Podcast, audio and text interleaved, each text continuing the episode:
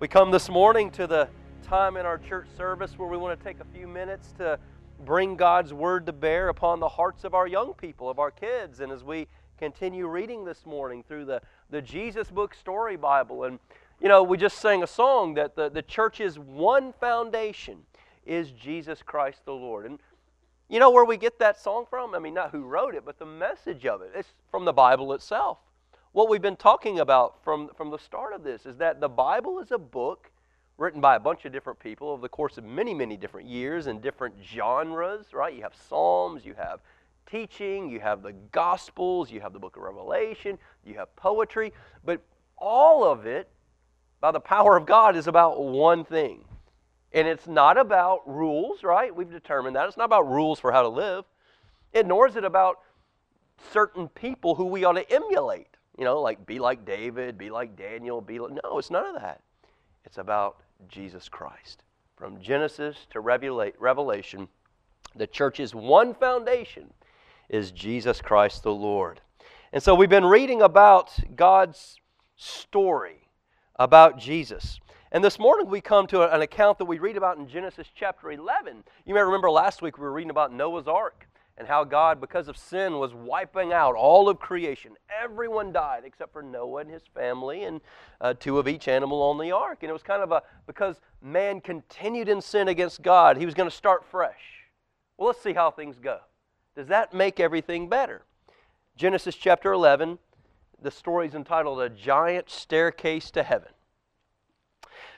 Noah and his family lived in the land, and his children had children, and those children had more children.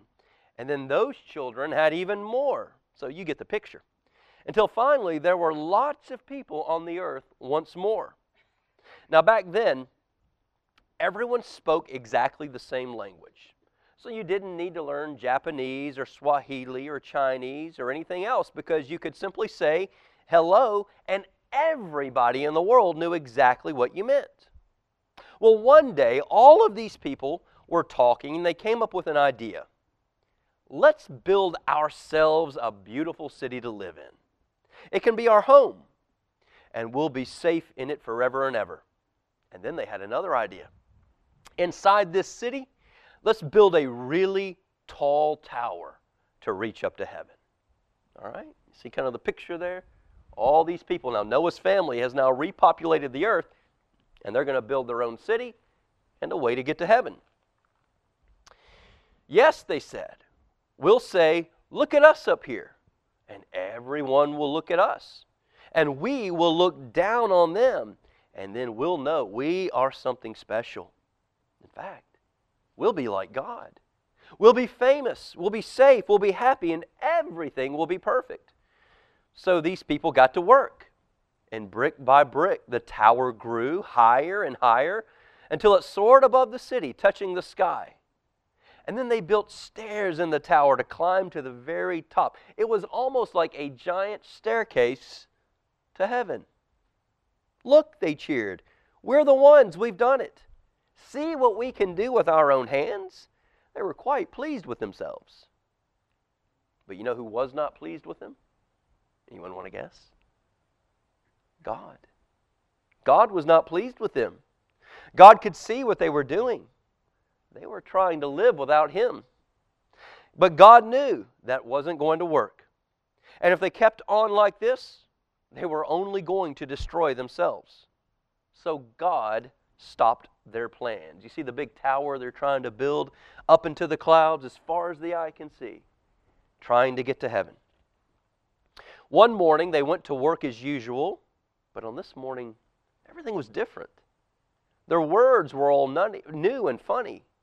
You see, God had given each person a completely different language. Suddenly, no one understood what anyone else was saying. So someone would say, How do you do? And the other person thought they were saying, How ugly you are. It wasn't funny. You could actually be saying something nice like, This is such a lovely morning, isn't it? And then get a punch in the nose because they thought you were saying, Hush up, you're boring. You couldn't even say pardon to check to see if you'd heard right because nobody understood the words that each other were saying. So, as you can imagine, it, it wasn't easy to work together after that. In fact, people were always quarreling and fighting and getting in a dreadful muddle and becoming grumpier and grumpier until finally they were just too angry with one another to keep on building. They just had to stop. See them throwing bricks at each other? It's got to hurt, right? I mean, you ever, you ever wanted to throw a brick at your brother? Have you ever thrown a brick at your brother? A rock? Are you okay? Did it hit you? Oh, my goodness. So we understand what's going on here, right? Well, after that, people scattered all over the world, which is why today, how we've ended up with so many countries and so many different languages. It all goes back to this. You see, God knew, however high they tried to reach, however hard they tried themselves, people could never get back to heaven by themselves. Why were they out of heaven? Because of what? Sin, the Garden of Eden. God kicked them out. And God says, no matter how hard you try, you can't get to where I am. Because the way back to heaven was never a staircase, it was a person.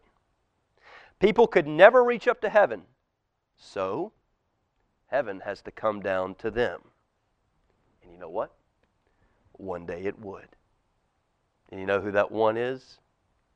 It's Jesus, who came from heaven down to us to make a way for us to go back to God. Isn't that a wonderful thing? It's all about Jesus.